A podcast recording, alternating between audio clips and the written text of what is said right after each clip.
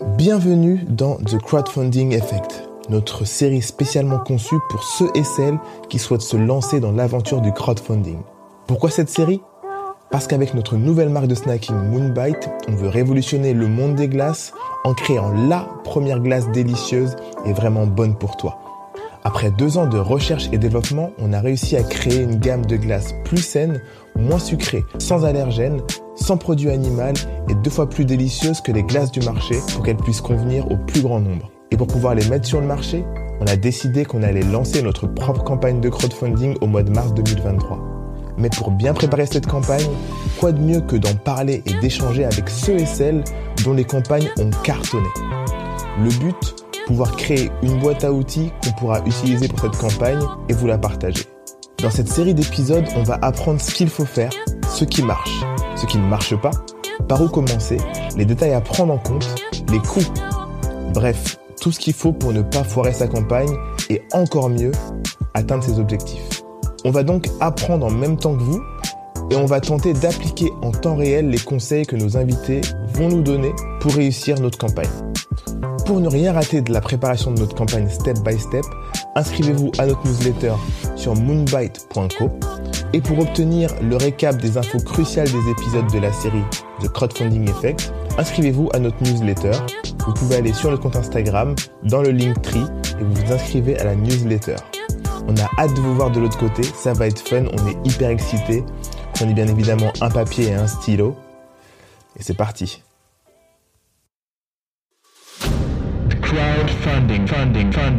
the crowdfunding effect. Dans cet épisode, on discute avec Émeric Grange, le fondateur de 900 Care, dont la campagne de crowdfunding a explosé les stats dans sa catégorie en 2020. 900 Care, c'est une marque de produits de salle de bain rechargeable et éco-responsable. Dans cet épisode, il nous parle des trois étapes principales qui lui ont permis de toucher le plus grand nombre. Il nous donne des stratégies applicables immédiatement dans toutes les campagnes. Par exemple, l'échantillonnage de produits pour récolter des mails. Bref, cet épisode c'est une pépite. Comme les autres d'ailleurs, encore une fois, prenez le temps de bien l'écouter avant de lancer votre campagne de crowdfunding. Prenez un petit calepin, prenez des notes. De toute façon, on vous fera un gros récap à la fin de la série, mais prenez des notes, prenez un papier et un stylo et c'est parti. Salut à tous. Bienvenue dans ce nouvel épisode de The Crowdfunding Effect. On est avec Emeric Grange, le cofondateur de 900 Care, une marque de produits sustainable et en anglais refillable, ça veut dire rechargeable. Ils ont fait une campagne de crowdfunding qui a cartonné. Je crois que c'était la plus grosse à l'époque en 2019 ou 2020 2020. En 2020. Merci d'être venu. Merci d'avoir accepté aussi rapidement de venir. C'est vraiment un plaisir de t'avoir avec bah nous. Merci beaucoup. Salut les gars, salut Dicom, salut Bakang. Je suis trop trop content d'être là. Euh, J'écoute, euh, enfin, je, suis un auditeur de votre podcast, donc euh, ça me fait trop plaisir de vous, vous rencontrer en vrai. Ouais, c'est trop cool. Trop cool, trop cool. Dans cet épisode, on va vraiment euh, discuter avec toi de toute ta stratégie en fait pré-campagne présidentielle dans la campagne présidentielle et post-campagne présidentielle, tout ce que tu as appris et tout ce que tu ne referais pas en fait. Euh, euh, donc c'est hyper intéressant. Déjà, je voulais savoir, on va parler de 900 Care, d'où vous est venue l'idée? Moi, pour être honnête, en 2019, on saignait Indiegogo. Ouais. Et Indiegogo, on a vu plein de trucs qui étaient en mode refillable, sustainable. Il y avait notamment une marque australienne qui avait explosé les stats. Et quand je suis tombé sur 900 Care, je me suis dit, les mecs, ils ont compris. Tu vois, les mecs, c'est eux. En fait, je me suis dit, avec Bakang, c'est eux qui doivent euh, arriver à faire cette ce, ce gros truc et cette grosse croissance, tu vois, parce que tout était là. Il y avait tous les points, tous les points d'ADN bah, qui disaient que ok, c'est eux et ce sera pas les autres. Ouais. Ça, ça, ça, fait plaisir. Bah, enfin, l'idée, elle, elle m'est venue, enfin, elle nous est venue euh, comme souvent. Tu sais, les bonnes idées, ça vient souvent sous la douche.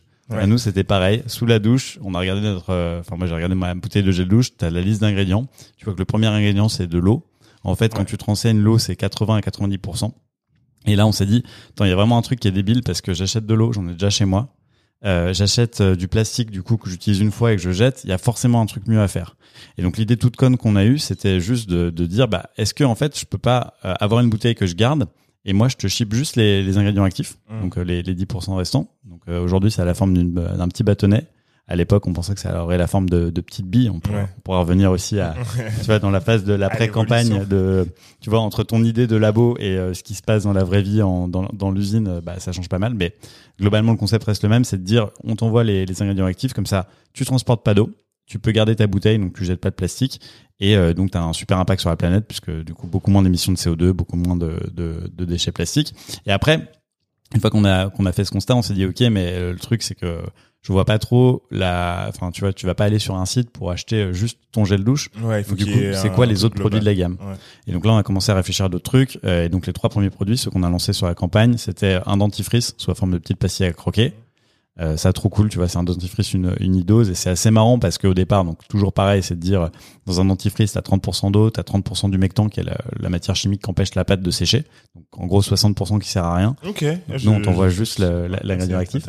Et ce qui est drôle, c'est que du coup il y a donc nous c'était euh, bah, arrêter de transporter de l'eau, arrêter de mettre des trucs dans, dans un tube qui est pas recyclable.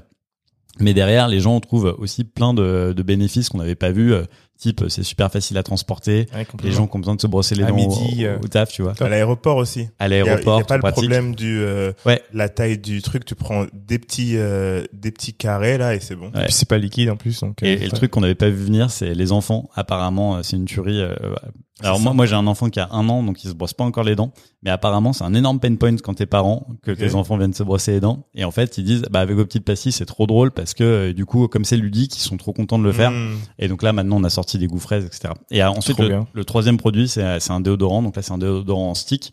L'idée, c'est de dire, en gros, euh, ton déodorant en stick, soit tu l'achètes dans un étui en plastique qui est, que tu utilises une fois que tu jettes, soit tu achètes des, des, des, des pains de déodorant, mais là, c'est pas très euh, agréable parce que tu dois les Retirer. prendre à la main, enfin euh, tu t'en mets sur les doigts. On s'est dit comment est-ce qu'on fait les deux? Donc on a là on a plus bossé euh, euh, sur le packaging. On a rendu en fait le packaging rechargeable. Donc il s'ouvre au milieu et tu insères juste des, des, des recharges. Ça ressemble à des petites cartouches quoi, Ouais, ouais. euh, qui sont emballées dans du carton.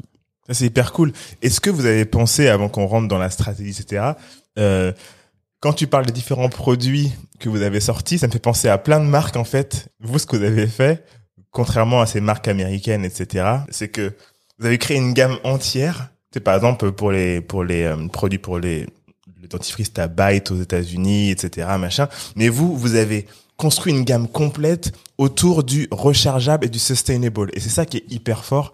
C'est ça que je trouve hyper intéressant pour euh, justement euh, une personne euh, bah, qui a besoin d'acheter des produits. Elle va acheter toute sa gamme chez vous, tu vois. Et- Elle ouais. va pas se dire ah bah je vais acheter ça là-bas, ça là-bas. Là, elle a tout chez vous et c'est hyper intéressant. Ouais, bah, c'est exactement ça. En fait, en, euh, si je prends du recul, toute la démarche, c'est de dire aujourd'hui, tu as plein de gens qui ont envie de passer à des options, euh, enfin plus saines, plus écolo dans leur vie de tous les jours. Et souvent, c'est galère, et donc du coup, tu le fais pas. Et donc, l'obsession de 900 k c'est de dire comment t'enlèves toutes les barrières qui font que les gens le font pas aujourd'hui. Une énorme barrière, c'est la praticité, c'est-à-dire que si tu galères à aller acheter des produits, bah c'est compliqué. Donc euh, comment tu simplifies la vie, c'est en ayant une, une gamme euh, complète. Et après, donc il y a plein d'autres trucs, genre la sensorialité, on a énormément taffé ça. Enfin notre gel douche, c'est un vrai gel douche. Tu peux pas faire la différence une fois qu'il est reconstitué. Ouais. En gros, donc t'as mis tes petits bâtonnets, t'as rajouté de l'eau, t'attends 6 heures et ça, en fait, c'est aussi recrée ton- performant. Ouais, aussi performant, même efficacité. Pareil, notre dentifrice, il est approuvé par l'UFSBD, c'est l'Union française de santé bucco-dentaire.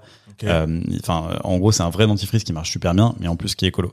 Euh, et après, le troisième pilier, c'était le prix. Donc, en fait, en gros, à chaque fois, on se disait comment est-ce qu'on enlève euh, les, les grosses barrières. Et après, pour revenir à ces acteurs américains, l'autre, l'autre pendant de ça, c'est que bon. Bien sûr, il y a la proposition de valeur client de dire on veut être, enfin, on veut offrir la praticité. T'as aussi juste les chiffres des economics. Euh, en fait, je sais pas comment ils font de l'argent ces gens parce que, en gros, vu que tu dois payer le shipping et que tu Mm. vends des produits qui sont relativement pas chers, parce qu'en fait un dentifrice ça vaut pas cher, Mm. comment est-ce que tu t'y retrouves si tu vends juste un produit? Et eux, comment ils s'y retrouvent? C'est qu'ils ont un pricing qui est hyper cher, c'est-à-dire Ouais. que t'achètes Oui, Byte, c'est ça. c'est 15 balles euh, ton mois de dentifrice, Ouais, ouais c'est premium.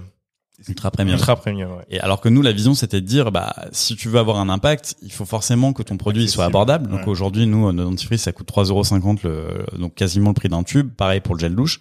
Et, euh, et en fait, la seule façon de faire en sorte que tes économiques marchent, c'est qu'il faut que tu arrives à vendre plusieurs produits à ton client. Parce qu'en fait, Ouais. si tu vends qu'un produit, le truc marchera jamais. Donc c'est quoi, vous faites des bundles directs ou euh, c'est-à-dire quand tu viens, est-ce que c'est de base un prix moyen qui est euh, En, en fait, euh, aujourd'hui, comment t'achètes Et c'est différent d'ailleurs de, de sur Ulule. On pourra, on pourra aussi en parler de, tu vois, de, parfois aussi des effets pervers du LUL parce que Ouais. LUL tu vends que des coffrets donc on se disait c'était comme ça qu'il fallait vendre nos produits en fait on a mis longtemps à comprendre que c'était pas comme ça qu'il fallait vendre nos produits aujourd'hui euh, ce qu'on fait donc nous c'est des modèles d'abonnement et d'ailleurs c'était pas un abonnement sur Ulule mais hum, parce que la plateforme le permettait pas mais C'est un one shot, ouais. ouais donc t'achètes en fait un, ce qu'on appelle un kit d'essai ça coûte 3,50€ euh, pour un produit donc si t'en prends deux ça te coûte 7 euros euh, L'idée, c'est que tu puisses tester le produit. Tu es abonné automatiquement, mais tu peux te désabonner quand tu veux. Il n'y a pas de- d'embrouille parce qu'on va t'envoyer un mail en disant, bah, on prépare ta commande dans trois jours. Euh, si tu veux Oui. plus, rendez-vous sur ton compte client et tu te désabonnes en, en, en un clic. Mais donc, euh, et, et, et après, donc la première, la recharge d'après, là, on va t'envoyer, on considère que tu as testé. Donc là, on va t'envoyer une plus grosse quantité. Ouais. Donc, on va t'envoyer quatre gels douche, quatre dentifrice et ça va coûter 14 euros par produit. Donc, si tu as pris deux produits, ça va te coûter 28 euros. Et euh, ça sera envoyé à une fréquence que tu as déterminée en fonction du nombre de personnes qui utilisent. Donc si t'es tout seul, on va te l'envoyer tous les quatre mois. Si t'es deux, on va te l'envoyer tous les deux mois. Et puis après ça, tu peux, tu peux euh, l'ajuster. Et c'est important de, de souligner juste là avant de rentrer dedans, c'est euh, euh, que d'une part il y a une courbe d'apprentissage qui a été mise en place, et d'autre il y a euh, qu'on appelle une LTV. Comment Ouais. Euh, Lifetime value. Ouais. Lifetime Ouais. value. Il y a euh, donc la lifetime value qui est en gros on en a déjà parlé dans d'autres épisodes, mais on le répète ici, euh, La vie du consommateur. la vie du consommateur En qui est combien de temps le consommateur va être client? Exactement qui est poussé par l'abonnement. Donc euh, super intéressant euh, votre façon de, de procéder. J'espère que les gens prennent des notes et euh, Ouais. prennent ça en compte. Alors, rentrons dans le vif du sujet. À quel moment est-ce que vous avez eu l'idée de lancer une campagne de crowdfunding? Et surtout, pourquoi? Vous aviez levé des fonds avant. Moi, stratégiquement, je me serais dit, il faut faire de la brand awareness. Il faut que les gens connaissent notre produit. C'était quoi votre votre façon de penser euh, au moment de votre lancement? Euh, en fait, euh, depuis le début, on savait qu'on allait faire une campagne de, crowdfunding. Pourquoi? Parce que euh, on- a une conviction assez forte sur le fait que les marques aujourd'hui qui vont marcher, c'est les marques qui sont communautaires, qui sont co-créées. Et le crowdfunding, ça s'insère parfaitement là-dedans. Donc, tu un énorme élément de pas enfin de branding mais au sens noble, c'est-à-dire euh, de dire les gens vont participer à ton aventure, vont voir le truc, ils vont soutenir un projet qui est pas encore tout à fait abouti. Nous, au moment où on a lancé le, le crowdfunding, c'est le moment où on avait finalisé les formules Et on n'avait pas encore euh, bah, produit fini. Passer les les produits finis, on n'avait pas passé les commandes. Donc ça, c'est le, le premier, euh, le premier grand intérêt. Euh, le deuxième grand intérêt, c'est quand même un intérêt financier, c'est-à-dire que tu reçois le cash pour pouvoir lancer ta prod. Nous, on avait en effet levé de l'argent, donc il y a une partie qui est allée dans la préparation du, du, du crowdfunding, euh, qui est conséquente mais qui est pas délirante. Je pense que euh, on a mis euh, autour de 50 000 euros peut-être dans le dans, le- dans Dans le crowdfunding. Euh, donc c'est beaucoup, mais c'est pas non plus des montants euh, astronomiques. C'est ce qui a fait que vous avez réussi à, vous- à- enfin, c'était rentable. Ouais. Du coup, tu vois, donc c'est ça aussi, fait, il faut voir. Eh oui, euh, c'était- Tu mets combien, mais combien tu arrives à avoir grâce à cet investissement, tu vois. C'était hyper héroïste. Donc Ouais. euh, c'est sûr que, enfin, nous le, le crowd equity à ce jour, c'est sans doute notre meilleure opération marketing. C'est le truc qui a le mieux marché euh, de, de tout ce qu'on de tout ce qu'on a fait. Euh, mais, mais donc le, le reste de l'argent, il est surtout allé dans le développement de produits, puisque pour le coup, euh, j'écoutais votre podcast avec, enfin votre épisode avec Noléo, c'est ça? Ouais, Ouais, où il ouais. expliquait, il explique très bien de dire la plupart des marques, elles arrivent, elles vont acheter une formule toute faite, elles changent deux trois trucs, et elles le balancent ça euh, après avoir pris une vidéo en se mettant en blouse machin. Nous pour le coup, on l'a vraiment fait. non mais c'est vrai, tu vois. Nous on l'a vraiment fait. euh, donc on a d'abord bossé avec un labo externe, mais qui est vraiment passé, euh, enfin du- qui est parti d'une feuille blanche et ça, tu vois, entre le lancement, nous on s'est mis à temps plein euh, en juillet 2019. Les produits, on les a shippés en, entre décembre 2020 et janvier 2021. Donc, euh, il y a eu beaucoup de temps qui s'est beaucoup, beaucoup de temps R&D. c'est- ouais. ouais, ouais. un an. Ensuite, on avait aussi donc on- euh, ça c'est sur la partie formule. On a au- aussi eu besoin de cet argent sur toute la partie contenant parce qu'on a fait des contenants euh, spécifiques pour euh, que en fait l'utilisation du produit soit soit Sur hyper, mesure. hyper simple, ouais, sur mesure. Donc ça, ça coûte cher aussi. On pensait que c'était aussi un super argument de branding puisque du coup, on a des flacons qui sont très très reconnaissables. Et ça, dans un univers, tu vois, Instagram très visuel, t'as besoin d'avoir un truc qui, qui soit saillant. Et après, euh, c'est marrant parce qu'ils sont assez segmentants. Il y a des gens qui adorent, qui disent c'est génial et tout, je trouve ça trop cool, ça met euh, du peps dans ma salle de bain. T'as des gens qui disent ah moi j'aime pas trop le design. Et au moins ils le remarquent et ça c'était hyper important. Euh, tout ça pour dire que en fait le mine de rien, même si on avait levé de l'argent, on avait quand même besoin de cette avance de trésorerie pour pouvoir lancer euh, les quantités. Et après le dernier truc, euh, c'est que c'est une façon aussi de tester ton idée beaucoup plus vite. Alors nous, on savait, enfin, on avait quand même une conviction forte. Ça faisait un an et demi qu'on bossait dessus, donc je pense que même si ça était mal passé, Vous euh, auriez derrière, continuer. bien sûr, bien sûr. mais en revanche, on a eu des signaux euh, très forts. euh, six, enfin, en gros, six mois avant d'être prêt à lancer sur le marché, on savait que le concept allait bien marcher puisqu'on avait réussi euh, notre notre copain de, de Equity. Mm. Donc ça, ça te conforte dans pas mal de trucs. Ça te permet de voir aussi euh, quels sont tes produits stars ou pas. Puis ça te permet de bien gérer Ah tes oui, stocks ouais.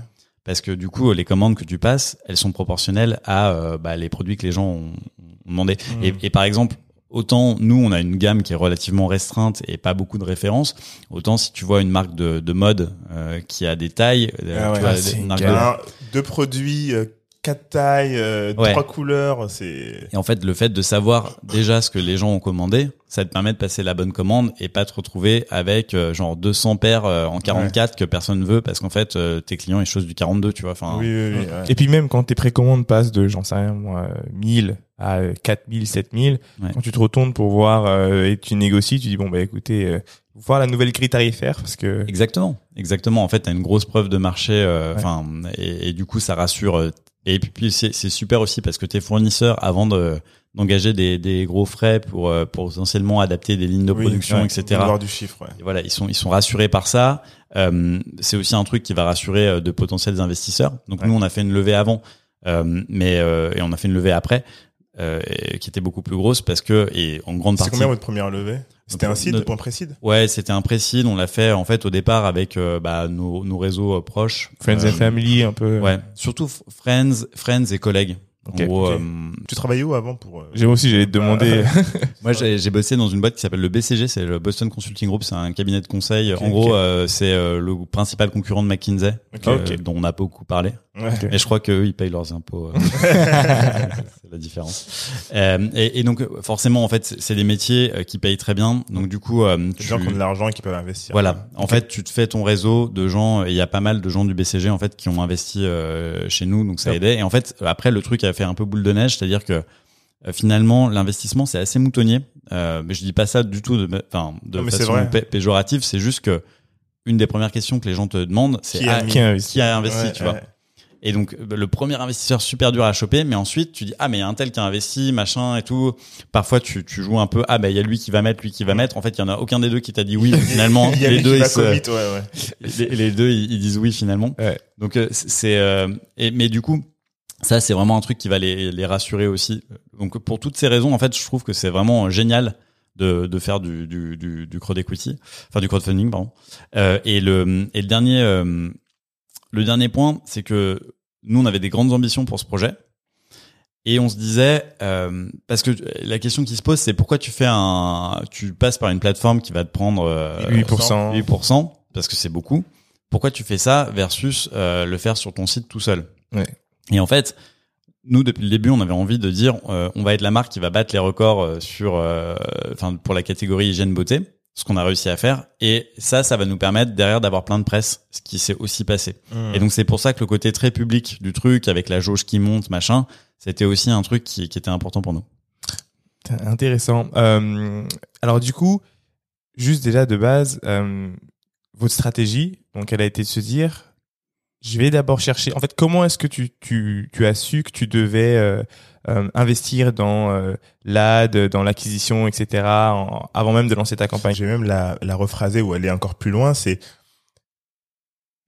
qu'est-ce qui t'a fait comprendre qu'il fallait que tu investisses de l'argent dans la campagne? Parce qu'il y en a beaucoup qui nous écoutent, euh, certains ont fait des campagnes euh, sans avoir mis d'argent parce qu'ils pensaient que bah crowdfunding quoi. Ou penser que Ulule allait faire le boulot. on ou pensaient que il allait faire le boulot. Tu vois, est-ce que tu peux nous en parler? Bah parce que du coup moi j'ai fait un peu ma mes, mes recherches, j'ai parlé à plein de gens et en fait ce dont tu te rends compte c'est que globalement ce que tout le monde te dit et qui est vrai, c'est que c'est toi qui va driver ton propre trafic. Ouais. C'est-à-dire que le profil du mec qui zone sur Ulule et qui se dit putain ce projet a l'air vraiment cool, je vais le supporter. En fait, il n'existe pas trop. Il y a deux nuances à ça, mais qui sont liées en fait au fait de faire une, un bon début de campagne. La première nuance, c'est euh, quand tu es en première page de Ulule, en fait les meilleurs projets ils remontent. Et donc là, en, gros, c'est un peu la boule de neige qui va qui va prendre. Et le deuxième truc, c'est si t'es dans la newsletter, ça c'est un énorme levier. Et nous, en fait, juste le fait de passer en newsletter, ça rembourse les frais d'Ulule. Si tu veux. En gros, on a on a gagné plus d'argent que ce qu'on a fini par payer par par Ulule. Donc pour nous, c'était très euh, très héroïste. Mais en fait, assez euh, assez tôt, on a compris que euh, si on voulait avoir du trafic sur cette campagne, il fallait qu'on se le crée nous-mêmes. Et donc là-dessus, il y a, euh, tu sais, j'imagine que peut-être d'autres gens vous en ont parlé, mais la théorie des cercles. Donc, tu as ton premier cercle. Donc Ouais. là, c'est, tu vas parler à toutes les personnes que tu as croisées dans ta vie et tu leur envoies des petits messages. Ah, on Mais fait un combien de café. temps avant du coup? Nous, on a commencé assez tôt, tu vois, peut-être euh, six mois avant.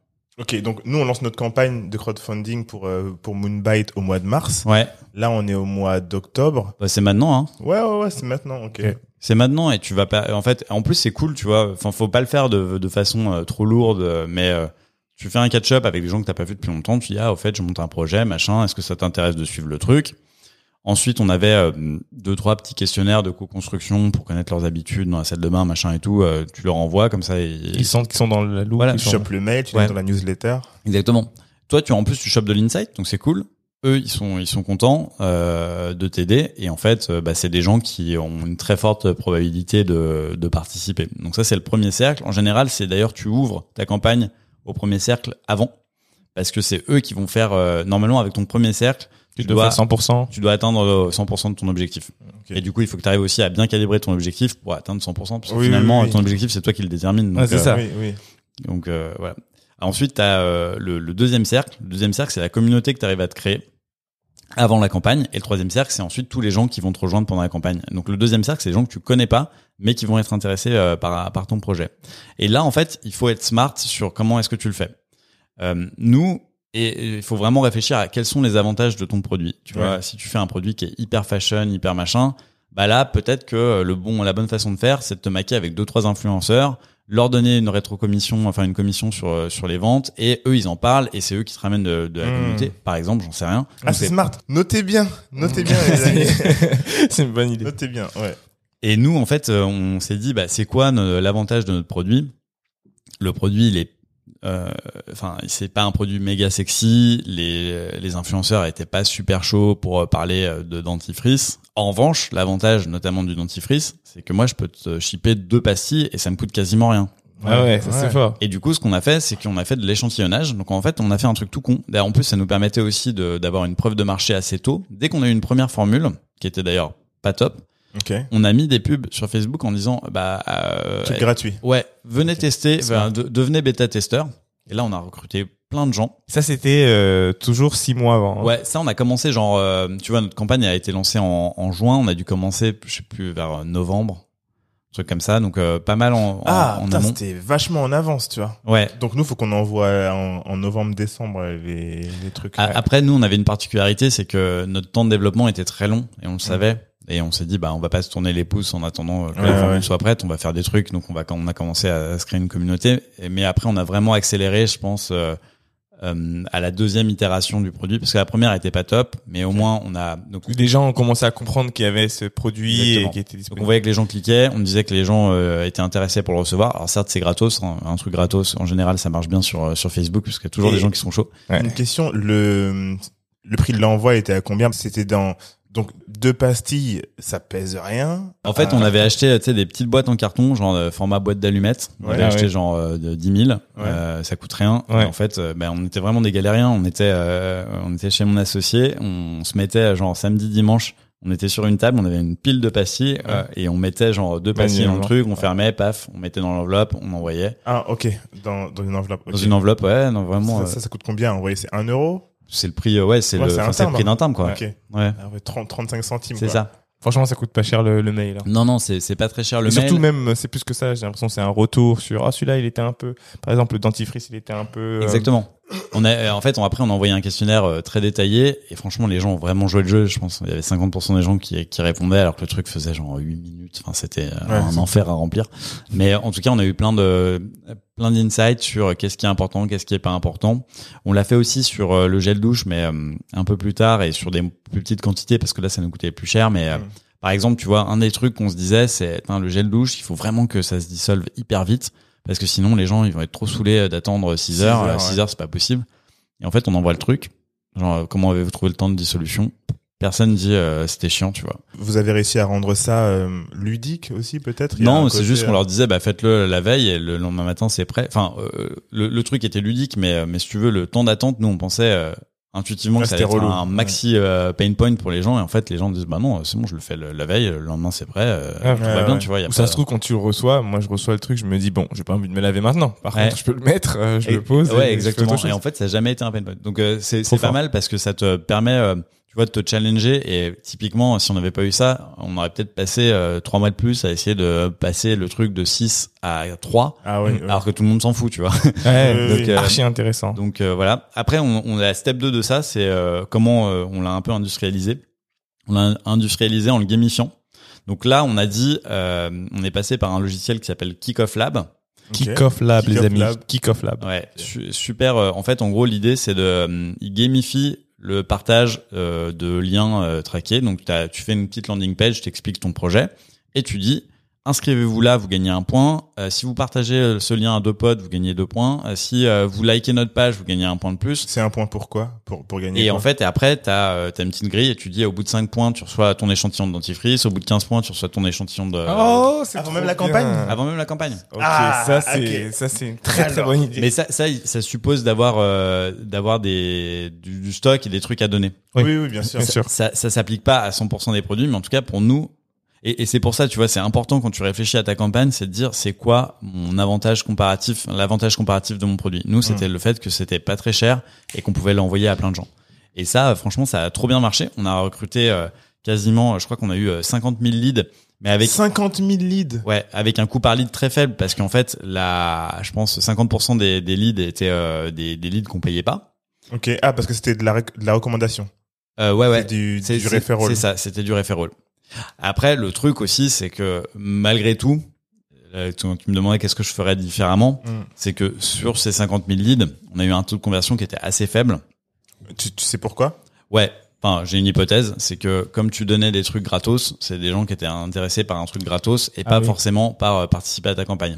Donc si je le referais, enfin si, si j'avais à le refaire, je le, je le referais en en en, en faisant plutôt, euh, en donnant plutôt un, un discount Sur la campagne. sur la campagne, parce que du coup, les gens qui sont intéressés, c'est les gens qui ont envie d'acheter, tu vois. Mm. Et ils ont peut-être envie d'acheter à moins 50%, mais au moins ils ont envie d'acheter et de contribuer. Et vaut mieux avoir, pour toi, beaucoup de leads ou que des leads qualifiés et moins? Moi, je pense qu'il faut mieux avoir moins et des leads qualifiés. Après, tu peux aussi euh, te dire euh, qu'à l'inverse, euh, parce que nous, ça nous a drivé énormément de monde sur notre Mm. page Instagram, etc. Ça, c'est difficile à quantifier, mais c'est vrai que, en fait, un des trucs qui est chaud quand tu lances une campagne Ulule, c'est que, en fait, t'as pas vraiment de d'entreprise. T'as- T'as une idée, t'as un proto, Mm. t'as pas encore produit tes trucs. Enfin, et du coup, les gens, ils ont besoin de trouver des signaux qui vont les rassurer sur le fait que t'es pas un escroc, parce que Ouais. Y a pas d'avis, il y a pas. Ouais, t'as pas d'avis, machin. Et donc, s'ils vont voir ta page et que t'as 10 000 followers, ils se disent, ah, il y a quand même une preuve sociale, euh, tu vois. Et c'est Ouais, pour ça que Ulule, c'est puissant aussi. C'est quand tu vois euh, la barre à 100%, tu vois qu'il y a X, euh, X centaines de personnes qui ont participé, c'est une preuve sociale qui te rassure. Hmm.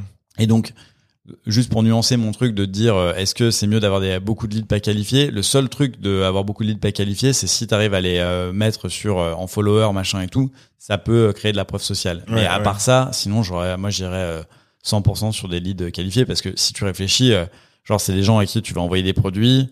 euh, donc ça, ça te prend du temps, ça te coûte un peu d'argent et euh, en fait les mecs ils vont jamais acheter parce que de toute façon ils voulaient juste un truc gratos.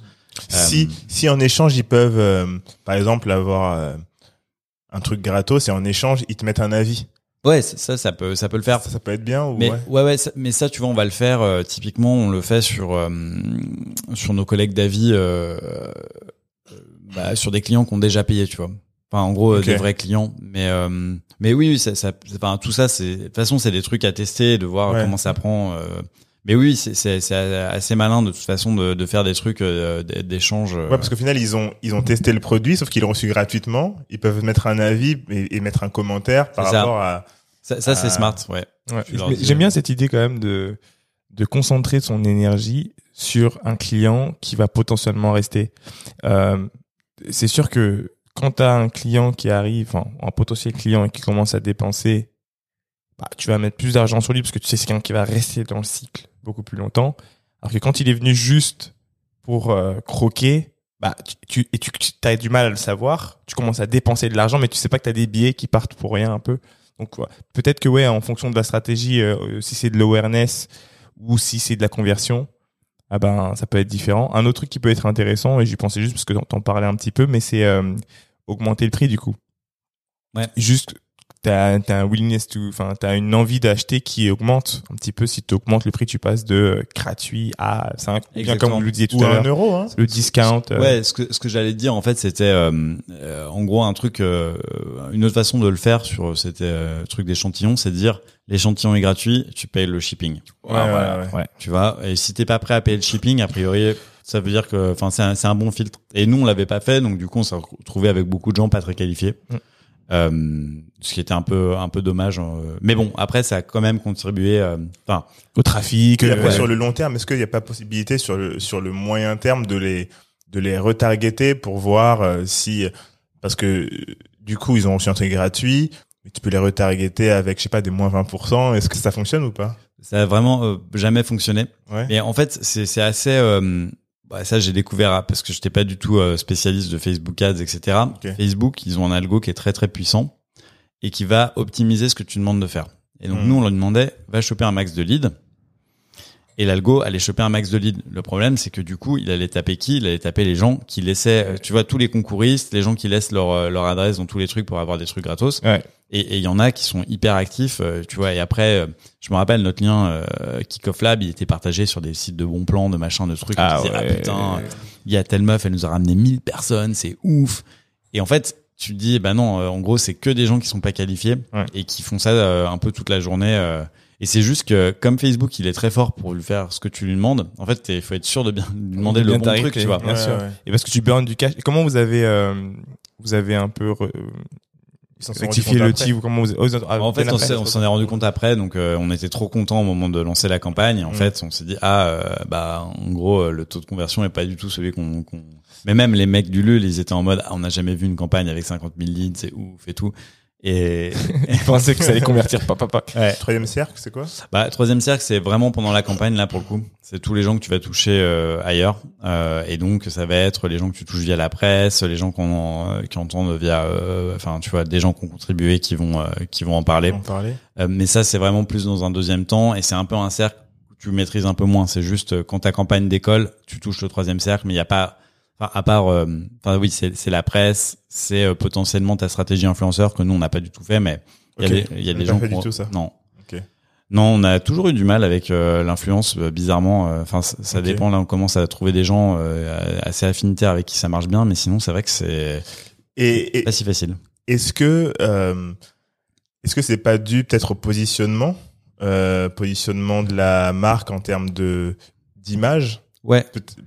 Peut-être que parce que quand je regarde d'autres marques, euh, c'est pas des marques françaises, mais euh, la matière, le design, etc., fait que une marque anglaise, la Wild, Ouais. eux par exemple, aluminium, ils targetent toutes les influenceuses, c'est un objet que tu es fier de montrer, tu vois. Et du coup, ils y arrivent. Vous, c'était pas du tout votre euh, idée de, de départ, mais, mais est-ce que vous vous êtes rendu compte de ça en vous disant, ah, peut-être que notre produit, comme, comme tu as dit, il plaît à certaines personnes et il plaît pas à d'autres? Est-ce que la target influence, c'est pas le type de design qui leur plaît? Euh, j'a- J'avoue que je sais pas. Je pense que c'est sans doute une partie de, de l'explication. Après, en fait, moi, je pense qu'il y a quand même un risque de, de créer ton produit pour les influenceurs. Enfin, dans le cas de Wild, j'ai l'impression que ça marche très bien pour eux, donc euh, leur truc est super et franchement, ils font ils font du super taf. Mais globalement, je pense qu'à la fin, il faut quand même créer des produits pour euh, des clients qui ont envie de l'acheter Bien sûr. et pas pour le- pas que pour les influenceurs. Et après, s'il y a des influenceurs qui ont envie d'en parler, c'est c'est c'est très cool. Et, ouais, et excuse-moi, j'en profite pendant que tu dis ça. Il y a aussi euh, une nouvelle euh, génération d'influenceurs qui sera beaucoup plus intéressée. Ouais. C'est que pendant très longtemps, les influenceurs qu'on connaissait, c'était même pas, j'ai envie de dire, il y avait télé-réalité, mais il y avait surtout les blogueurs, etc. Et aujourd'hui, tu as toute une nouvelle génération d'influenceurs qui sont, euh, j'ai envie de dire, environnementalistes, Pour la planète. terme, mais qui sont vraiment pour la planète, etc. Et qui le font très bien, en fait. C'est qu'ils ont trouvé une belle façon de mettre en avant tous ces problèmes-là. Je pense que c'est euh, avec eux qu'il y aura le, le plus beau match. Ouais, ils ouais. commencent à avoir de très très grosses communautés même en Ouais, France. c'est sûr, c'est sûr. Bah là, on a lancé le shampoing. On a fait euh, un partenariat avec une fille qui s'appelle la petite Gabi, qui est une euh, influenceuse euh, cheveux. Elle a des, euh, elle a des cheveux épais, un peu crépus. euh, Enfin, pas crépus comme vous, mais euh, Curly un peu. un peu curly. Et du coup, elle galérait vachement à trouver un shampoing qui soit écolo et euh, qui a- soit adapté pour ses cheveux. Et en fait, on lui a fait tester le shampoing. Elle a dit c'est génial parce qu'en gros, c'était un énorme pain point pour elle. Elle, elle était passée à du solide surtout, mais en fait, le shampoing solide, ça marchait pas pour elle. Et en fait, notre shampoing qui était euh, du coup du, du liquide reconstitué, Elle, elle trouvait ça trop bien. Et donc là, ça a vraiment bien marché, mais parce qu'il y avait un super fit. Ouais, à la ça. fois la meuf était écolo, à la fois elle était spécialiste des cheveux, et en plus elle avait envie de de s'engager dans, dans dans le projet. C'est 100% quoi. Là, c'était. C'est ça. Ouais.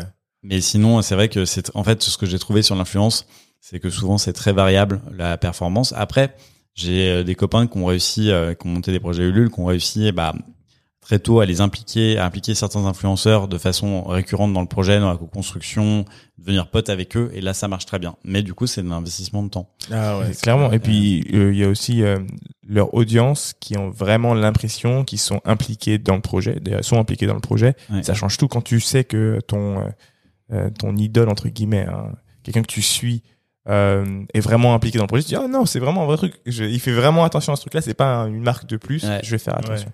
Euh, moi, j'avais une question qui était de savoir comment est-ce que dans votre parce que je vois que tout a été réfléchi vraiment en amont. Comment est-ce que vous avez réfléchi la période donc la traversée du désert euh, Est-ce que vous aviez des, des astuces que vous aviez pensé, enfin auxquelles vous avez pensé? C'est- Attends, déjà sur la pré-campagne, il y a encore plein de trucs. Ah, dis-moi. Ouais. Euh, euh, Tu vas trop vite, tu vas trop vite. Non, non, parce que en gros là j'ai juste parlé de la création de communauté. Ouais. Après en fait la pré-campagne, enfin c'est pas la pré-campagne d'ailleurs, c'est la préparation de la campagne. C'est euh, c'est le moment où tu dois poser les bases de ton projet et notamment en termes de plateforme de marque.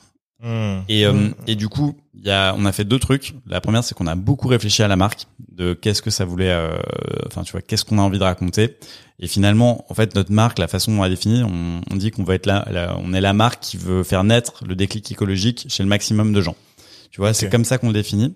Et on est vraiment, tu vois, au, au service des gens. C'est on est là pour te faciliter la vie, pour t'aider à passer euh, à des alternatives plus écolo, dans la joie, la bonne humeur, euh, la sensorialité. Enfin, en gros, que ce soit un moment hyper agréable et où tu fasses aussi euh, du, du bien à la planète. Et en fait, ça, on a posé ça et ensuite tout a découlé de, de ça. Sur toute l'identité de marque a découlé de ça. Le ton, donc euh, très joyeux, euh, assez connivant. on n'hésite pas à faire des blagues, etc. Euh, le design des produits très coloré, euh, pareil parce que Très pop. clivant très pop. Ouais. Ouais, mais qui doit être vraiment un, un, un moment joyeux. Le, le, les, les produits, les formules, en disant bah il faut que ce soit très sensoriel, que ça sente bon, que ça ait une vraie texture. Et en fait, tu vois, tout découlait de ça. Et le fait, et, et c'était assez nouveau parce que du coup, quand tu disais clivant, t'as raison, c'est que on regardait tous les projets un peu écolos qu'il y avait euh, au même moment sur Ulule. C'était que des trucs avec euh, du vert, du marron, du beige ouais, euh, une grenouille. Enfin, tu vois. le savon vert euh, Ouais. Et on se disait, bah non, il faut, faire un truc complètement orthogonal à ça parce que euh, notre hypothèse, en tout cas c'était notre ressenti, c'est que les gens en avaient marre de ça, que c'était un peu, euh, tu vois, moralisateur, culpabilisant. Et ça se ressemblait vachement. Ouais, et ça se ressemblait vachement. Et donc du coup, tout ça en fait, ça a été vachement pensé euh, à, à l'avance. Et, et, et pour ça, il y a un bouquin qui est, qui est super qui s'appelle Building a Story Brand de Donald Miller. Alors, euh, bah oui. Ah oui, Oui, Euh, on vous connaît l'avez très aussi, bien, on adore. Très bien, on ce adore. podcast, on l'écoute. ouais, euh, non mais c'est Business made easy. C'est, c'est exceptionnel, il est trop fort lui. Et euh, c'est vraiment, ça a été mon livre de chevet pendant toute cette période-là. Je, l'ai, je pense que je l'ai lu euh, trois fois, tu vois. Ok. Euh, et à chaque fois, en essayant de faire les exercices. Et, j'ai, et vraiment, c'est un des rares livres business que j'ai lu beaucoup parce qu'en général, euh, il est tellement c'est très précis pratico-pratique. précis. ouais, donc euh, je, je recommande fortement. Et après, le deuxième truc. T'es la première personne depuis le début De, de, de notre podcast qui, qui, qui nous, nous en qui parle. nous en parle. Ah ouais. Ouais. Et ouf. pour nous, c'est vraiment quelqu'un de. Ouais, ouais. Ouais, c'est une inspiration de ouf. C'est la, c'est la référence pour moi-même. Ouais. Et, euh, et après, l'autre truc, c'est euh, toute cette phase de collecte de leads. Donc, non seulement on s'en est servi pour, euh, pour créer une communauté, mais aussi on s'en est servi pour euh, tester ce qui sera notre page Ulule après. Et globalement, en fait, euh, les leads qu'on- allait choper, on les dirigeait sur différentes versions de, enfin, différentes landing pages qui correspondent en fait à, en gros, une landing page, hein, c'est juste une, page, un scroll infini où tu expliques ton projet. Et ça, c'est exactement euh, ce qu'on prévoyait de, ensuite de mettre sur Ulule. Mais du coup, on a testé tous ces trucs-là. Dans quel ordre tu mets tes blocs avec tes arguments? Euh, Est-ce que tu dis euh, plutôt euh, euh, tel truc versus tel truc? Et tu regardais euh, qu'est-ce qui a récolté le plus de leads? Et tu comparais. et Dans tu, AB testing. tu euh, faisais de la B-testing. Du coup, imaginons trois pages. Ouais, Donc trois trois pages que vous avez créées, euh, je sais pas sur Mailchimp ou un truc comme ça. ouais. Et en fait, en ad, vous renvoyez vers une de ces trois pages-là C'est ça. pour voir lequel accroche. Exactement. Trop smart. Et en gros, j'ai- on essayait de faire euh, de faire ça en disant euh, euh, on fait bouger un élément par page. Donc, euh, tu vois, c'est peut-être le la hero banner qu'on fait bouger, laquelle marche mieux. Tu vois, Ouais, question ouais. toute conne. Nous, on avait une, intuition assez forte qui était de dire euh, on veut être une marque incarnée, mettre de l'humain, etc. Donc on avait fait un shooting avec des mannequins qui, et dès que t'as des mannequins, ça coûte cher. Et en fait, en balançant nos, nos, nos pubs et nos, et nos différents trucs, on s'est rendu compte que non, les gens euh, C'est achetaient produit. plus quand il y avait des pack shots. Tu vois, learning de ouf. Trop fort. Ouais. Économie de ouf aussi. Économie de ouf. Ouais. Learning de ouf. Mais comme quoi, euh, enfin, c'est l'exemple parfait de écouter son client, écouter son audience. Ouais. C'est, je, je te laisse continuer, mais Non, non, mais c'est ça, c'est c'est complètement euh, écouter son client, écouter son audience. Et le truc qui est, qui est dingue, c'est qu'aujourd'hui, tu as des outils pour le faire de façon très scientifique et rationnelle. Et c'est ça qui est dingue. C'est que, et, et moi, c'est ce, qui me- ce que j'adore dans mon taf aujourd'hui, c'est que c'est vraiment un mélange parfait entre de l'intuition et de la créativité. Parce qu'en fait, au final, si tu as zéro idée, tu peux avoir tous les outils euh, pour tester. euh, tu testeras juste des idées de merde. Et donc, euh, t'as- tu vois, ça te donnera rien. Ouais, complètement. Donc c'est c'est le, le fit entre ton intuition, mais aussi une démarche derrière très rationnelle pour factualiser ton intuition. Parce qu'en fait, tu te rends compte que ton intuition, elle est parfois bonne, mais souvent elle est pas bonne aussi. Ouais. Et en fait, le- la capacité de rapidement spotter les trucs qui, qui sont pas bons dans ton intuition, c'est c'est hyper euh, hyper important. Et puis du coup, il y a, il y a pas d'ego. Est-ce que est-ce que tu as des applications à nous donner justement, des outils que tu utilises euh, au Que quotidien utilisé, ou que tu as ouais. utilisé par le passé? Bah, là pour les euh, pour les pages, on a vraiment fait un peu à la mano sans vraiment d'outils. Donc on a ut- utilisé un outil de création de landing page qui s'appelle Instapage. Ok. Euh, Instapage. super facile, drag and drop, euh, pas besoin de. Moi, je suis, j'ai pas de compétences techniques, et j'ai réussi à le faire, à le faire tout seul. Et après, t'as des logiciels d'AB testing qui là sont plus précis qu'on va utiliser aujourd'hui. Nous, on utilise un truc qui s'appelle VWO. Il y a Google Optimize qui fait des trucs bien aussi, mais qui avait certaines fonctionnalités qui qui, qui marchaient pas pour nous. ouais. Euh, mais oui, oui, il y a, mais enfin déjà juste de dire, euh, tu balances le même trafic sur deux pages et tu regardes ce qui se passe. Globalement, c'est pas mal. Ce qui, ce qui va te permettre de faire des trucs comme VWO, c'est que depuis l'outil, tu vas sans avoir à lancer une deuxième page, il va juste, tu vas juste te dire, bah sur tel bouton, euh, plutôt que de dire je m'inscris, tu dis inscrivez-moi, tu vois. Ouais, ouais. Et euh, tu testes et en fait ça se, ça se fait, il met une surcouche par-dessus le truc et donc t'as pas besoin de te faire chier à développer deux pages, etc. C'est lui qui le fait automatiquement, Ah, c'est top ça. qui va Et permettre. donc il fait en fonction, euh, un cli- il va dire par exemple un clic sur deux, c'est Voilà, un clic sur deux, c'est toi qui paramètres en fait combien de, tu veux. Ah, c'est cool ça. voilà. Mais après, c'est des outils qui vont coûter un peu d'argent et tout. Ouais, Donc ouais. ça, c'est un truc. C'est plus quand t'es un e-commerçant un peu plus mature et t'as des vrais Mm. enjeux d'optimisation de ta conversion. Au moment où tu lances ta campagne de, de, crowd- euh, de crowdfunding, faut faire. euh, J'arrête pas de dire crowd equity parce qu'on est en train de Ouais. lancer un truc de crowd equity en en ce parler, euh, Mais moi, j'ai vu, justement, nous, on est en train de créer les, les pages. Là, c'est moi qui suis en charge de créer les, les fameuses landing pages. Et moi, je le fais avec MailChimp. Ouais. Et parce que MailChimp te permet de créer des landing pages. Et en fait, je pense que c'est ce qu'on va utiliser pour faire nos A-B testing. Ouais, Euh, c'est super. J'avais pensé à faire une seule page, tu vois, et renvoyer vers une seule page, mais en fait, c'est bien ce que tu dis de faire deux pages et voir ce qui, ce qui transforme le plus. Et donc, ça, vous le faites bien avant de lancer la campagne. C'est pas bien avant parce qu'en fait, euh, en amont de ça, donc en fait, on, en gros, euh, globalement, euh, je pense entre novembre et janvier, on pose euh, ou février, je sais plus, on pose les bases de la plateforme de marque. Derrière, on va créer du contenu visuel, Ok. donc, euh, les fameux shootings, euh, la fameuse, euh, enfin la vidéo, Ok. Ça, vous le créez ça, euh, à quel moment? autour de février, je pense, Et vous lancez la campagne quand? En juin? en juin. Mais c'était, on était en, on aurait voulu la lancer plus tôt, mais il y a eu le Covid, etc. Donc c'était un peu particulier comme comme période.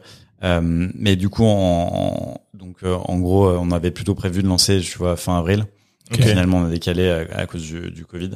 Euh, mais du coup, ouais, on fait la vidéo et c'est à partir du moment, enfin la vidéo et le et la donc la vidéo on l'a on l'a dévoilée au dernier moment.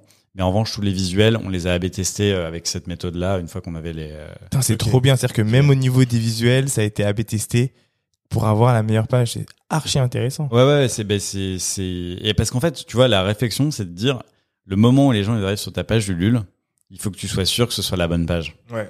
Tu vois? Et par exemple, euh, un truc tout con, mais euh, on nous avait dit, euh, ouais, euh, les pages courtes, ça convertit mieux, donc fais une page courte. On dit ok, on a testé page courte versus page longue, et en fait, page longue, ça marchait tout le temps mieux. Mais pourquoi? Parce qu'en fait, la page longue, elle a juste des avantages en plus par rapport à la page courte. C'est-à-dire que les gens Tu racontes plus de choses. Ouais, et, et si t'as, en fait, il faut juste mettre des CTA tout le long de la page pour que les gens puissent sortir et aller acheter euh, Ouais. ou donner leur adresse s'ils veulent, Ouais. et qu'ils aient pas besoin de Ah scroller oui, euh, oui. 15 000 Ouais. fois pour aller en bas. C'est- sûr. CTA pour que les gens des comprennent, call to des action. call- Des, en gros, euh, appuyer sur un bouton pour, pour aller- ou voilà. Ouais, c'est les gros boutons rouges que tu Ouais. vois. En fait, faut en mettre un peu partout dans ta page pour pas que le mec il ait à scroller euh, tout en bas de ta page, parce qu'en effet, si t'as une page longue et que le seul bouton pour t'inscrire il est tout en bas, c'est sûr que tu vas perdre beaucoup de gens. Mais en revanche, moi, euh, c'était mon intuition et pour tout, on a réussi à le, le factualiser avec la bêta, c'est de dire, soit t'es convaincu en deux scrolls, bah tu laisses ton, enfin t'y vas et bam. Soit t'as besoin de plus d'infos et bah là t'as l'info parce que tu, nous on t'a, on t'a tout mis et puis à la fin tu peux avoir une page très très longue. Du moment que t'as du contenu intéressant, euh, c'est y a, y a pas de problème quoi. Mm. Après, ce qui est vrai, c'est que de toute façon, euh, 80% des gens ils vont ils vont faire trois scrolls, ils vont se barrer ou enfin soit faire Ouais. l'action, soit Oui. se barrer. Mais pour ceux qui restent, si les images ont- sont. Enfin, est-ce que, est-ce que la qualité des images, des, des photos joue pour toi dans euh, si la personne rentre dans ton univers et reste plus longtemps sur ta page ou pas du tout? Ouais, ouais, je pense. Bah, de toute façon, la marque en général, c'est un énorme driver et donc l'aspect visuel, ça, ça, ça joue, euh, ça joue beaucoup. Dans le cadre d'une campagne Ulule, je pense aussi que euh, c'est important pour le coup d'investir.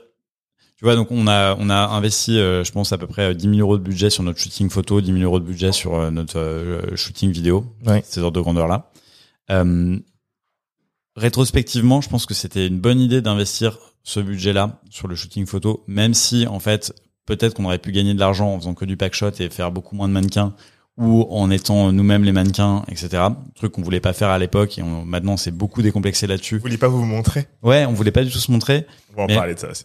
Al- Alors que maintenant, tu vois, on on n'hésite pas à se montrer. Et même euh, nos derniers shootings, là, si tu vas sur notre page, euh, tu regardes les shootings shampoing, c'est que des gens de l'équipe. On trouve ça trop cool, c'est beaucoup plus vrai, beaucoup plus authentique. Mais à l'époque, tu, on savait pas trop. On nous a dit, il faut prendre des mannequins, sinon ça va être l'enfer, euh, parce que les gens qui sont pas mannequins, ça prend trois plombs à les prendre en photo correctement, etc. Donc on l'avait fait. Euh, mais donc tout ça pour dire, ouais. Alors Ça elle- non, elle c'est une mannequin pour le coup. mais euh, donc ça c'est moi. Puis après, non, mais je, te, je te montrerai. je- On est en Ouais, train de regarder là sur euh, Ouais. le directement sur. euh, Oui, c'est toi. mais mais euh, ouais, tout ça pour dire que que globalement euh, avoir des photos de qualité si on revient au truc de dire euh, les gens ils vont quand ils sont sur une campagne Ulule ils cherchent les motifs pour lesquels ils peuvent te faire confiance Mm. ok ils te connaissent pas machin si t'es que des photos pourries ils se disent mais attends en fait euh, c'est quoi cette un marque scam. ouais pareil mais euh, enfin photo pourrie mais aussi faute d'orthographe tu vois enfin Mm. tout, en, en gros, c'est assez marrant parce que c'est des trucs qui peuvent paraître anodins. Le produit c'est le même, machin, mais ça euh, montre le professionnalisme dont, dont tu fais preuve dans ta démarche et les gens inconsciemment ils vont dire en fait si le mec est pas capable de prendre le temps de se relire sur le lancement de sa campagne Ulule, est-ce que je peux vraiment faire confiance pour mettre euh, son dentifrice dans ma bouche, tu vois Mm. Ouais. Ou euh, si la ouais. photo elle est pourrie et euh, il y a un tu vois je sais pas un, un cheveu sur le truc, est-ce à que quel point ils sont impliqués, quoi. ouais et à quel point ils sont fiables, tu vois Ouais. et donc, je trouve, enfin, j'ai j'ai l'impression que c'était quand même pas mal d'investir sur euh, sur ce côté euh, shooting photo. La vidéo, elle a super bien marché parce que euh, c'était une vidéo qui était assez euh, ludique, euh, qui prenait un peu le contre-pied euh, de Ce qui se faisait, je trouve. ouais la vidéo classique du fondateur qui marche dans un champ et qui, qui raconte, sa, qui raconte sa vie. Et si mon nom c'est. Salut. Et, et donc ça, euh, on était très contents. C'était une bonne façon de poser la marque, etc. Ce qu'on a découvert depuis, c'est que donc on a fait nos premières campagnes sur Ulule, euh, elle a très bien marché. Euh, on arrête. À l'époque, il n'y avait pas d'extension sur Ulule, donc les gens nous ont dit ouais, euh, du coup, euh, on a envie de contribuer. Comment on fait? Et Donc là, Ulule voulait pas relancer une campagne, donc on a relancé sur KissKissBankBank. Et là, Ah on- ouais? on, a fait un. Ils ouais, voulaient pas relancer une campagne? Non, à l'époque, ils voulaient pas. C'était très bizarre comme truc. Attends, mais donc vous avez lancé votre campagne sur Ulule et ensuite à la fin de la campagne, donc 30 jours, un truc comme C'est ça, ça. On a fait 30 jours. vous avez lancé sur Kiss Kiss Bank Bank. Ouais, une semaine après. Ok. et vous avez expliqué pourquoi Vous avez dit euh, parce que les gens voulaient Ouais, c'est ça. mettre. Ça, pour le coup, c'est ça. En fait, on, le site était pas prêt. On, on avait de la demande et on s'est dit bon bah vas-y, on y va. On avait donc on avait battu euh, le record sur la plateforme Ulule. Vous avez fait combien? Parce que je me... On, on avait fait euh, à peu près euh, un peu plus de 5000 clients et ça représentait, euh, je crois, 240 000 euros euh, TTC. Très beau. Et, euh, et donc euh, derrière on relance sur sur KissKissBankBank en se disant bah là on va choper la longue traîne euh, des, des gens euh, voilà là on avait commencé à faire des ads parce qu'on voyait que c'était rentable Ouais. on, Ouais. on savait que Vous connaissez beaucoup par clic. euh, voilà euh, et coût par achat etc donc on savait qu'on gagnait de l'argent en faisant, en faisant des ads d'autant plus dans une situation où c'est de la précommande donc tu reçois l'argent euh, avant d'aller euh, d'aller produire donc c'était c'était assez intéressant en fait comme euh, comme mécanisme Et là, vous êtes en full Covid. Non, non, là c'était en août, c'était euh, Ouais, on avait réouvert un peu. C'était ouais. le Ah, moment où c'était la fête, c'était n'importe quoi. C'est avant les, les reconfinements. On Et, commence euh, à dépenser notre argent. C'est ça. Et, et là, en fait, on a fait une vidéo avec Brut. Et en fait, ce qui est intéressant, c'est que Brut, alors bien sûr, c'est un média qui est puissant, etc. Donc ça a cartonné. Genre, c'était le meilleur investissement de notre vie. euh, J'ai vu cette vidéo, moi, je l'avais Ouais. vue, ouais. euh, je crois que tout le monde l'a vu. parce Mais- qu'après, on l'a pas mal saigné en ads parce qu'elle marchait super Ça, bien. Vous avez, c'est vous qui les avez contactés? Ouais, Ok, donc, Ouais. donc ils font de du, du sponsoring. ouais, ouais, Ouais. ouais. Et ils le disent, hein, c'est pas, c'est Oui, jamais caché. disent, Après, ils ont quand même une ligne édito, c'est-à-dire que euh, n'importe qui peut pas aller faire de la pub sur Brut. Enfin, de la pub ou en tout cas des, des contenus, euh, des contenus sponsors. Il faut voir le fondateur absolument. Non, pas forcément. Ok. Pas forcément, mais il faut que ce soit un sujet qui soit intéressant et euh, je pense qu'ils feront jamais un truc pour Total, tu vois. Enfin, Ouais, ouais, ok. et, et, euh, et non, tout ça pour dire que Brut, en fait, ce qui est intéressant, c'est que c'est filmé à l'iPhone euh, et c'est monté, euh, enfin, tu vois, sur sur un logiciel de montage basique. Ouais. Les mecs sont très forts, tu vois, ils sont très forts en édito.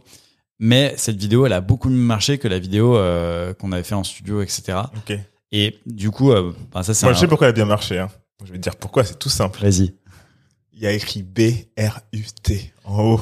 Bah, Ça a un réel impact aussi, hein. Ouais, ouais, non, bien sûr que c'est un impact, mais euh, tu vois, aujourd'hui, on- maintenant, on fait des vidéos comme ça nous, euh, nous-mêmes, euh, où euh, en gros, on a, on a, euh, enfin, qui une alternante qui est maintenant en CDD euh, chez nous, qui, qui, euh, Film. qui filme et qui monte, et c'est des trucs facecam, pareil que un peu, un peu à la brute, et c'est nos meilleures vidéos.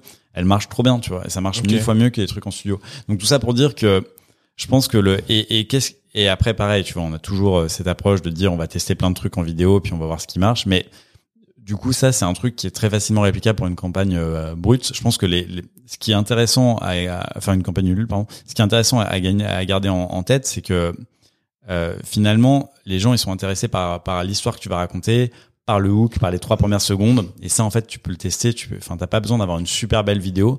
En revanche, il faut que tu dises des trucs intéressants, quoi. Et Ouais. donc, c'est vraiment ton jus de cerveau à toi qui va payer versus euh, les sous. Tu peux avoir une, tu peux mettre euh, 50 000 balles dans une vidéo. Si t'as pas une idée euh, créative intéressante, les gens ils vont, ils vont zapper, tu vois. si elle sort pas du lot, s'il y a pas un truc intéressant, si Ouais. dans les premières secondes, il n'y a pas déjà un, un hook Ouais. qui, qui, qui attire la personne. Et euh, tu vois cette fameuse vidéo euh, brute, c'est une vidéo où je, où je dis, euh, je me suis rendu compte d'un truc. Euh, je montre une bouteille de gel douche et je dis dans un gel douche, il y a ça d'eau et il y a que ça de gel douche. hmm. Paf. Là, en trois secondes, le mec il se dit quoi? C'est Ouais. quoi ce truc et tout? Euh, euh, Putain, j'achète de l'eau et euh, tu vois, c'est hyper Ça puissant. Et c'est fort, même généralement, euh, euh, même quand on fait des podcasts, quand les gens arrivent et commencent par une stat, Ouais. mais une stat vraiment qui vient gifler tout le monde, t'es là, wow, ok, dis-moi en plus, tu Ouais, vois, et ça enchaîne, tac, Exactement. tac, tac, tac.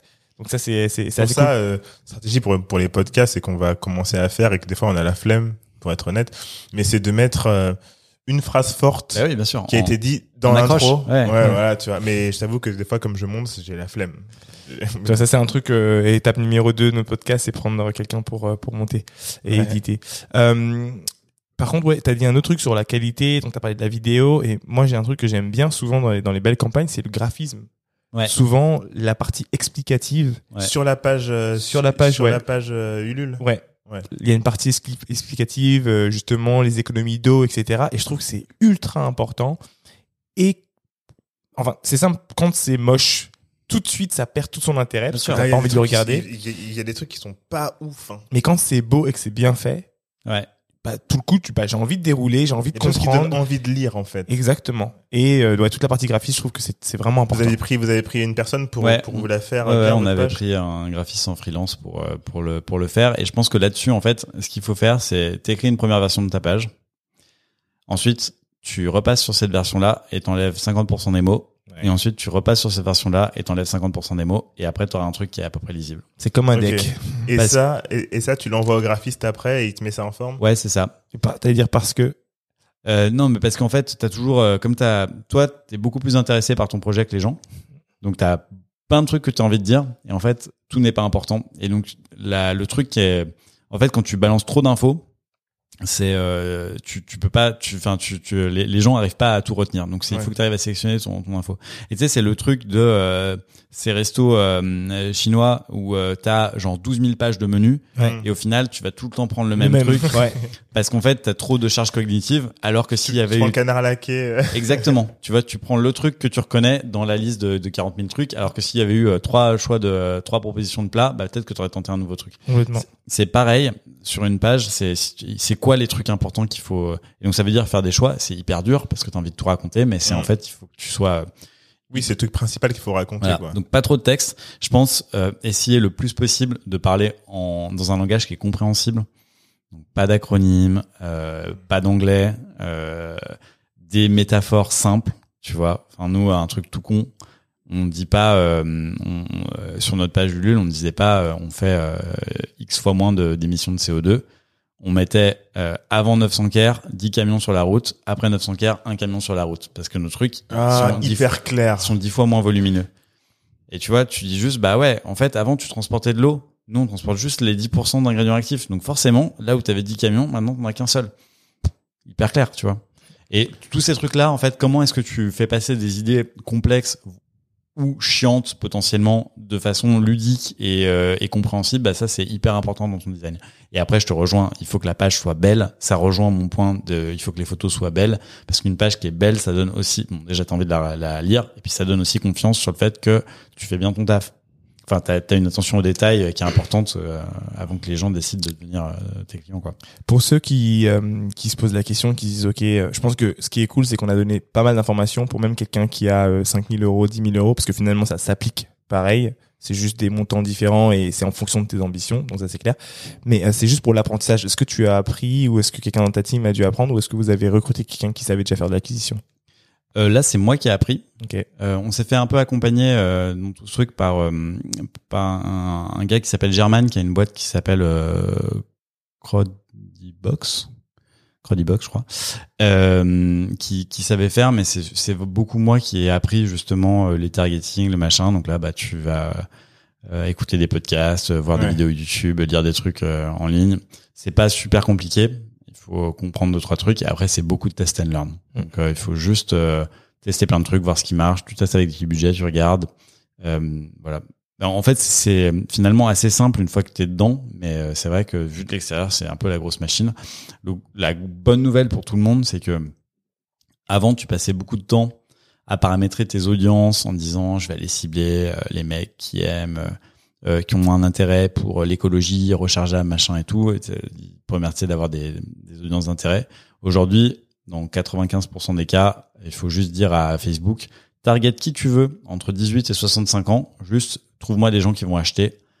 Et Mmh. Facebook Oui, c'est vrai qu'ils ils, font, ouais, ils ont maintenant, un, un- une formule autom- automatique. euh, Ouais, leur algo en fait est devenu euh, beaucoup plus fort que leur euh, que donc là où avant tu passais beaucoup de temps à, à paramétrer manuellement euh, quelles audiences, quel machin, là maintenant tu peux tu peux y aller euh, c'est c'est assez assez simple. Donc tu as une campagne euh, qu'on appelle broad, tu, tu, tu cibles le maximum de gens et une campagne euh, derrière qui est euh, qui est euh, retargeting, tu cibles les gens qui sont arrivés sur sur le site. Et, Ok. euh, Du coup, on a parlé de ton, de votre crowdfunding via Ulule et après, ce qu'on savait pas, c'était via KissKissBankBank.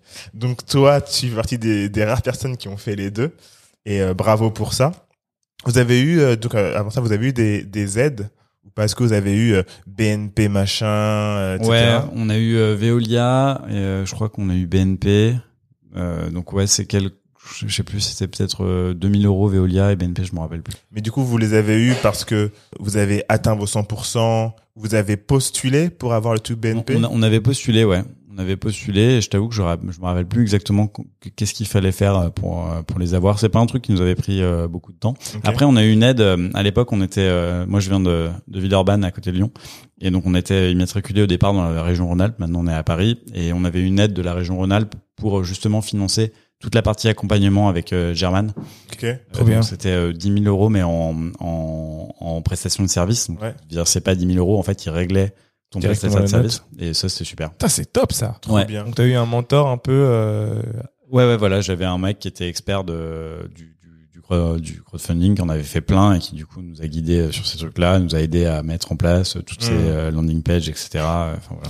Et du coup, avant juste de passer à votre nouvelle aventure euh, Crowd Equity, je vais juste te demander si vous avez essayé de rentrer en magasin ou alors de, de contacter les grandes chaînes de magasins pendant votre campagne ou un peu avant en disant attention là on va lancer ça vous allez voir ça va cartonner Ouais, on a, euh, je sais plus qui avait contacté qui, mais assez rapidement, on a été après euh, la campagne, on avait été contacté par euh, Monoprix.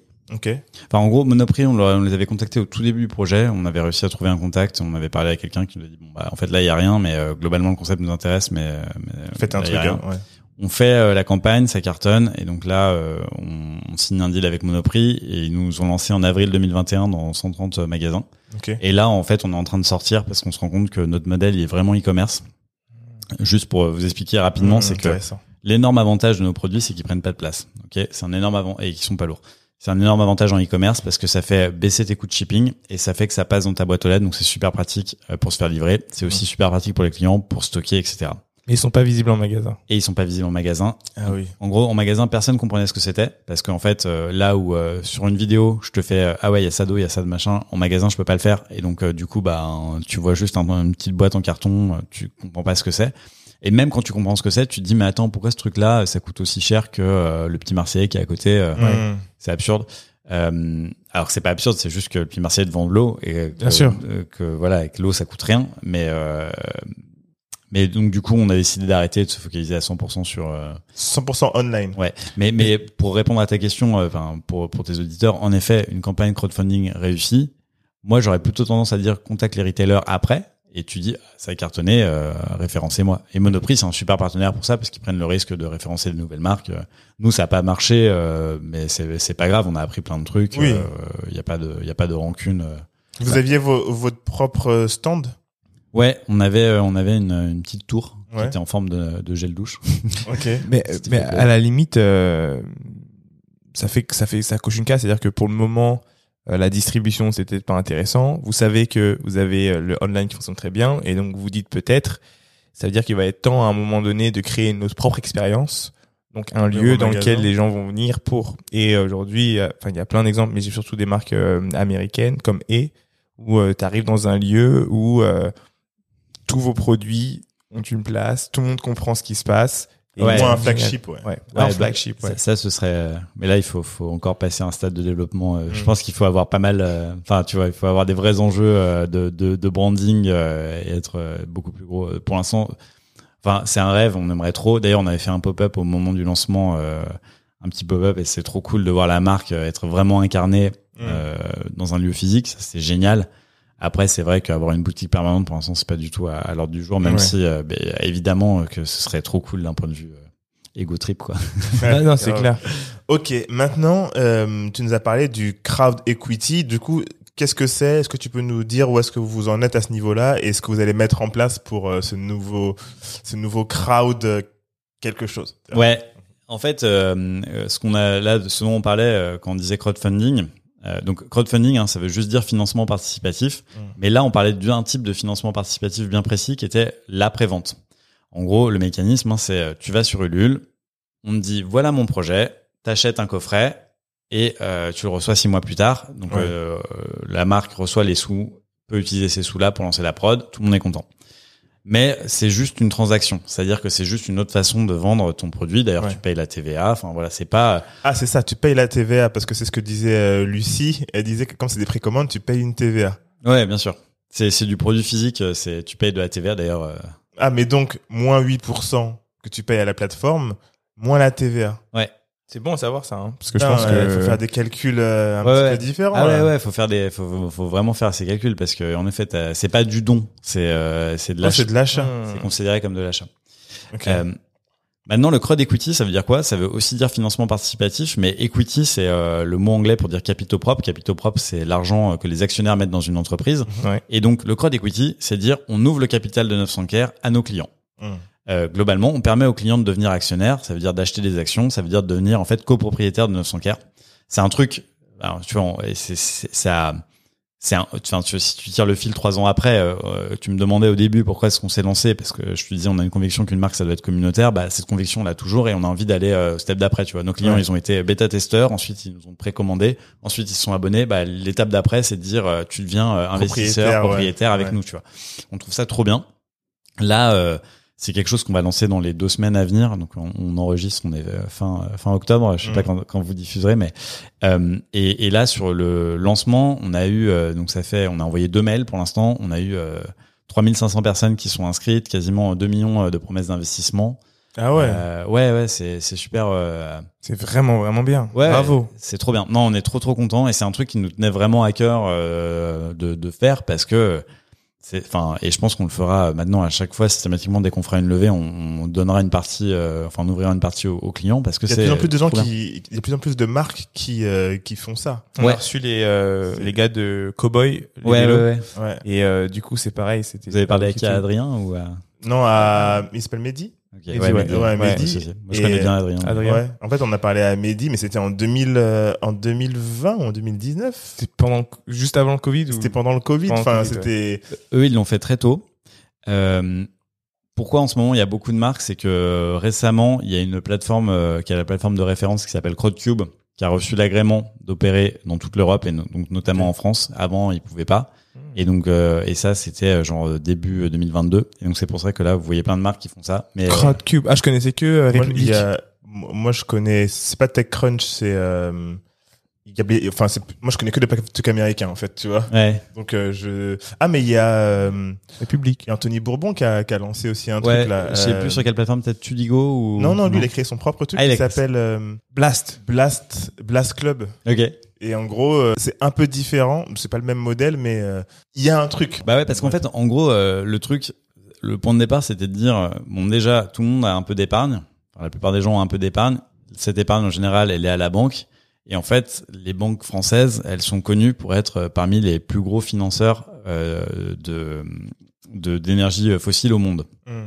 Et d'ailleurs, il y en a Il y a une. BNP, là, euh, on va pas dire, oui, Ouais. trop tard. BNP. qui qui est en train de se faire taper sur les. Exactement, elle s'est fait assigner en justice par, par un collectif de, de citoyens euh, en disant il faut que vous arrêtiez de financer les énergies fossiles.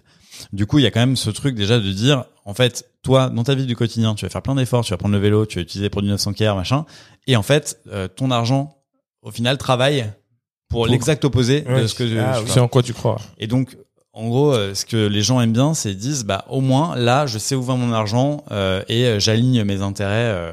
Après, voilà, c'est un truc. euh, L'investissement en crowd equity, du coup, c'est quand même un investissement qui est risqué. Enfin, je préfère le, le préciser Oui, euh, bien sûr.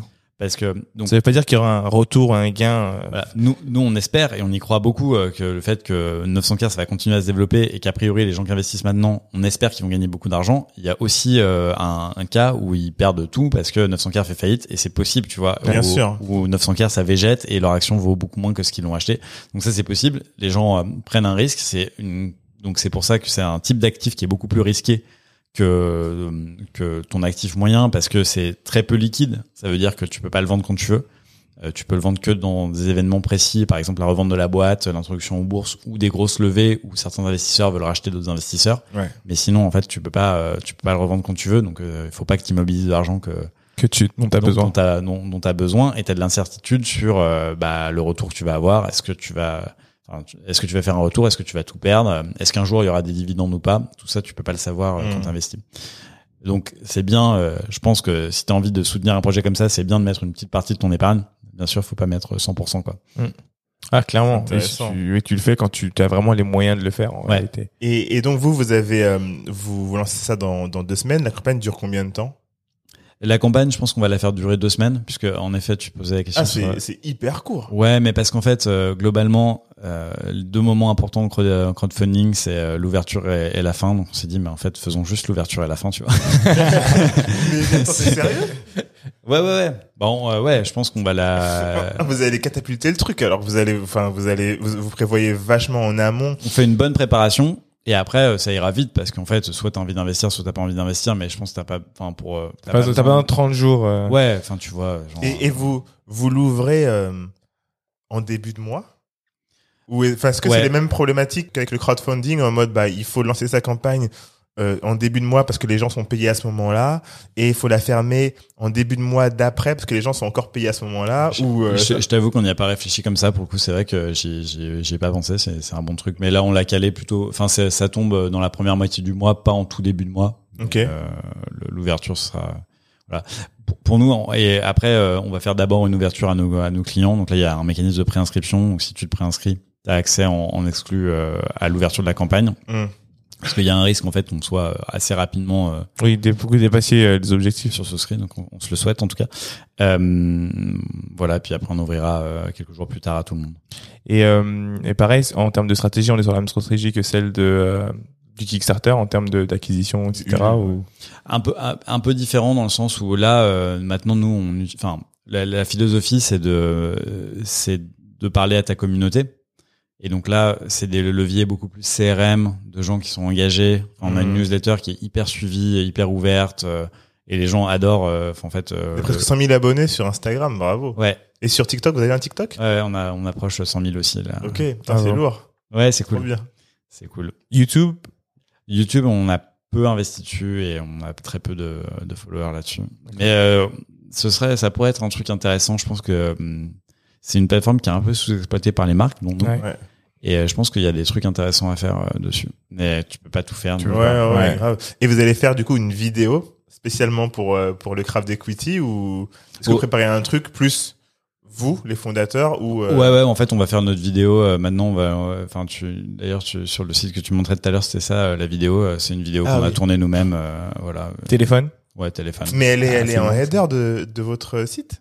Bah là, je sais pas si- sur quel site t'étais, mais t'es allé sur t'es allé sur Insta et après t'as cliqué Ouais. sur le lien, non? Bah le- en fait là, c'est le lien de la préinscription pour le creux d'equity, donc ça dirige Ok. pas directement sur notre site. Mais ouais, Ah, c'est ça le, cool, hein. la vidéo. Une petite question pour les gens, euh, même si en fait tu peux commencer avec En fait, ce qui est fort, c'est que quand tu parles de téléphone, c'est ça veut dire que tout d'un coup, ça devient à la portée de tout le monde. Ouais. Il y a, il y a un besoin, oui, de savoir éditer un petit peu et de mettre des trucs un peu sympas, mais ça devient à la portée de tout le monde. Mais juste par pure curiosité, quel type de téléphone avez-vous?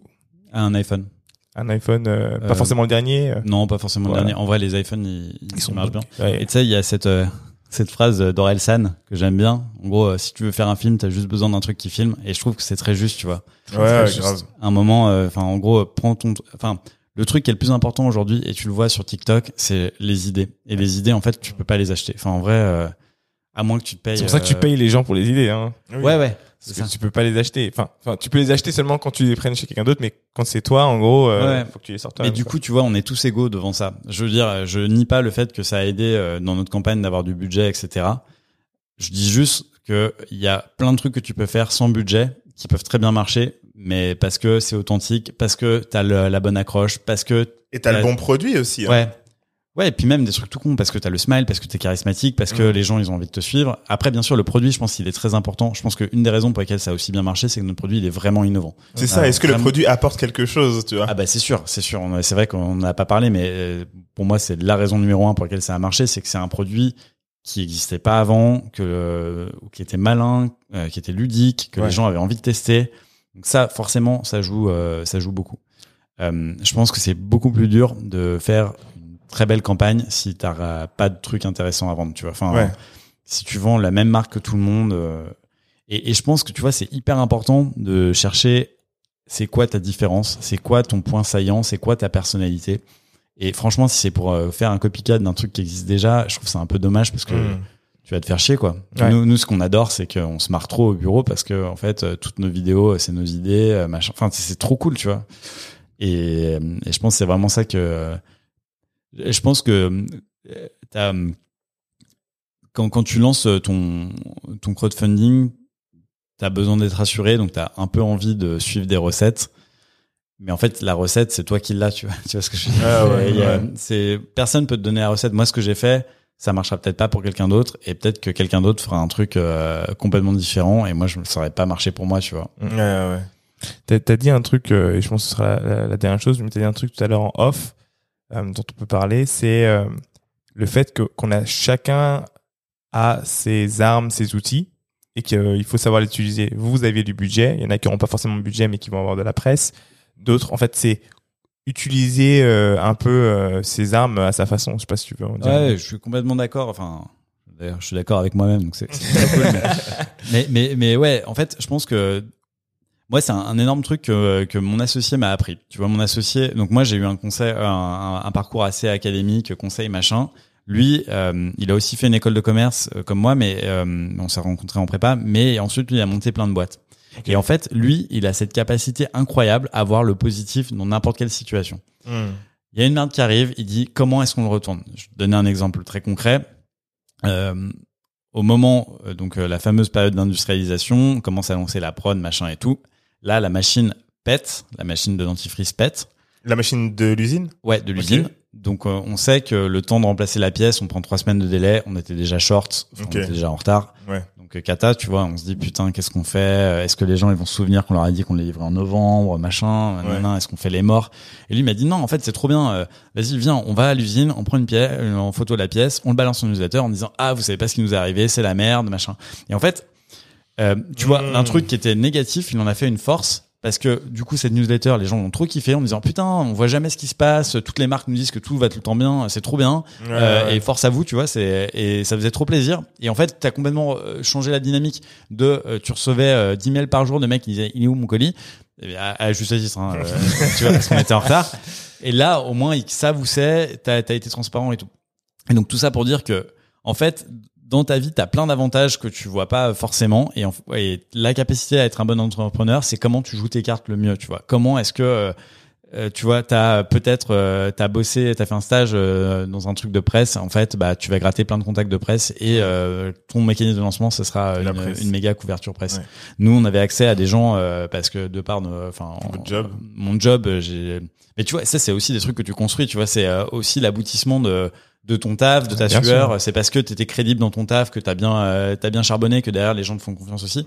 Mais tout ça, tu vois, ça. se Et déjà construit. même la base, aller vers les gens. Il y a beaucoup de gens qui charbonnent mais qui sont pas forcément Ouais. aller vers les gens Mm. et maintenir et garder une relation. c'est Exactement. important. C'est comme Ouais. nous, nous on sert du podcast là euh, pour faire euh, pour pour construire notre audience et pour euh, balancer après euh, euh, le crowdfunding, etc. Tout ça c'est de la dans la stratégie, tu vois. Ouais, mais complètement. Enfin, on peut nous dire ah mais eux, si notre campagne marche, on n'est pas encore sûr, mais si la campagne marche, on peut nous dire ah mais eux c'est normal, ils ont un podcast, ils ont déjà fait ça avant.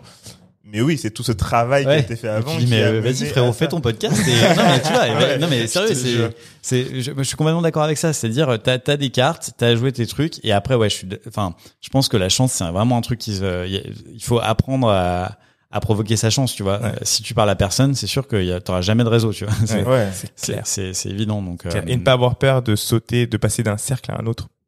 Ouais. Enfin, on apprend tellement, et en fait, t'as des opportunités, et des fois, les gens se rendent pas compte, ils disent, putain, mais ouais, je connais un tel, euh... Attends, mais comment fait que tu connais ces mecs de la musique depuis quand t'es dans la musique? Ou bien dans le monde du cinéma ou euh, je sais pas moi des maths ou autre. Et t'es juste et en fait c'est juste parce que je m'autorise tout.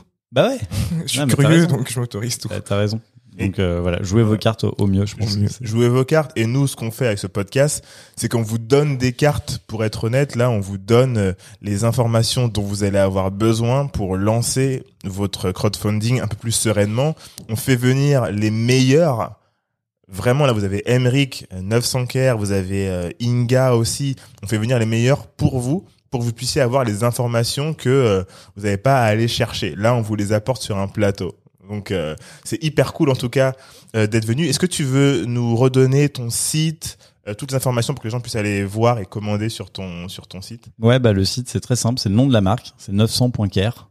D'ailleurs, euh, petit conseil SEO, je trouve que c'est un très bon move SEO puisqu'en fait, euh, donc le SEO, hein, c'est à quel point ton nom de marque remonte euh, sur euh, sur Google de manière organique sans que tu besoin à- de payer, enfin sans que ce soit un lien sponsorisé. Le fait d'avoir, donc nous on s'appelle 900.care. Chaque fois qu'un journaliste écrit 900.care, en fait il y a un lien vers notre site et donc ça renforce notre site. Hmm. Ah. Là où en fait, oui. sinon, parce que l'enfer, c'est que les journalistes, ils ont pas le temps, donc du coup, ils mettent jamais de liens traqués. Et en fait, c'est ça, c'est les liens traqués qui font monter ton. Voilà, petit détail technique, mais en tout cas, c'est Ah, 900.care smart et ça, c'est c'est pas mal.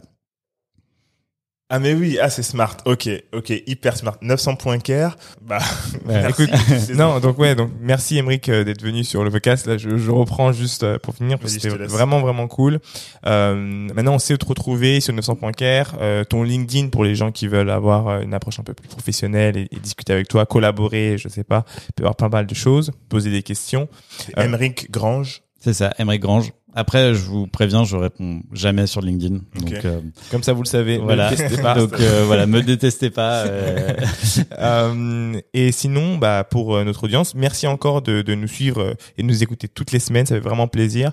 Je le répète tout le temps et je le redirai euh, jamais assez. Il y a forcément quelqu'un dans, vos amis, euh, euh, dans, vos collègues ou juste autour de vous qui a besoin d'écouter ce- cet épisode, qui a besoin d'avoir cette information.